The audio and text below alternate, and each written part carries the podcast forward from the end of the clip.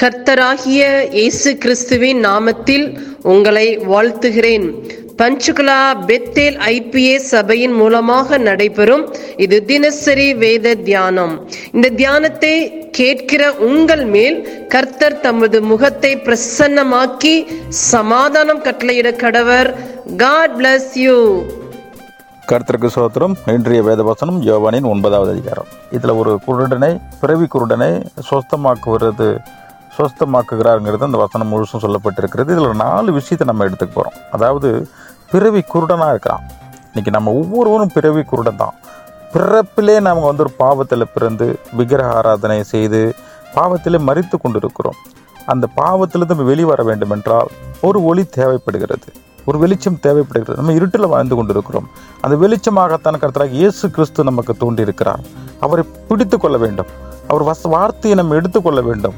அதுதான் சொல் சொல்லுகிறார் நான் ஜீவ ஒளியாக இருக்கிறேங்கிறார் நம்ம அந்த ஒளியை நம்ம எடுத்துக்கொண்டு வாழ்க்கையில் முன்னேறுவதற்காக வழியை நம்ம தேட வேண்டும் ரெண்டாவதாக கீழ்ப்படிதல் ஒவ்வொருவரும் கீழ்ப்படிதல் அதாவது அந்த பிறவி குருடன் இருக்கா இல்லையா அவனை சரி பண்ணியிருக்கலாம் அப்படி கையால் தொட்டு அவனை சரி பண்ணியிருக்கலாம் ஆனால் அதில் ஒரு டெஸ்ட் வைக்கிறார் அவர் அவர் சொல்லி இந்த மண்ணை தொட்டு கண்ணில் வச்ச உடனே நீ போய் சீலம் குள க- குளத்துல நீ கைவிட்டு வாங்குறார் அப்போ அவன் அந்த வார்த்தைக்கு அவன் கீழ்ப்படுகிறான்.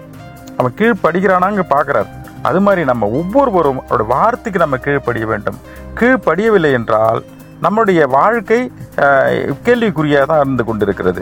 அவன் கீழ்ப்படித்தான் அவனுடைய துக்கம் சந்தோஷமே மாறியது. அவன் கண்கள் திறக்கப்பட்டது. அற்புதம் அடையாளம் நடக்கப்பட்டது. நம்ம ஒவ்வொரு வாழ்க்கையிலும் அற்புதம் நடக்க வேண்டும் என்றால் அவருடைய வார்த்தைக்கு நம்ம கீழ்ப்படிய வேண்டும் என்று சொல்கிறார் மூன்றாவதாக ஏற்றுக்கொள்ள வேண்டும். அதாவது இந்த பரிசெயர்கள் எல்லாம் அந்த குருடனை பிடிச்சி கேட்குறாங்க நீ எப்படிப்பா நீ குருடனாக தானே இருந்த? அவங்க அப்பா அம்மாலாம் பிடிச்சி விரட்டுறாங்க. நீ எப்படி எப்படி நடந்தது? எங்களுக்கு விவரமாக சொல்லு.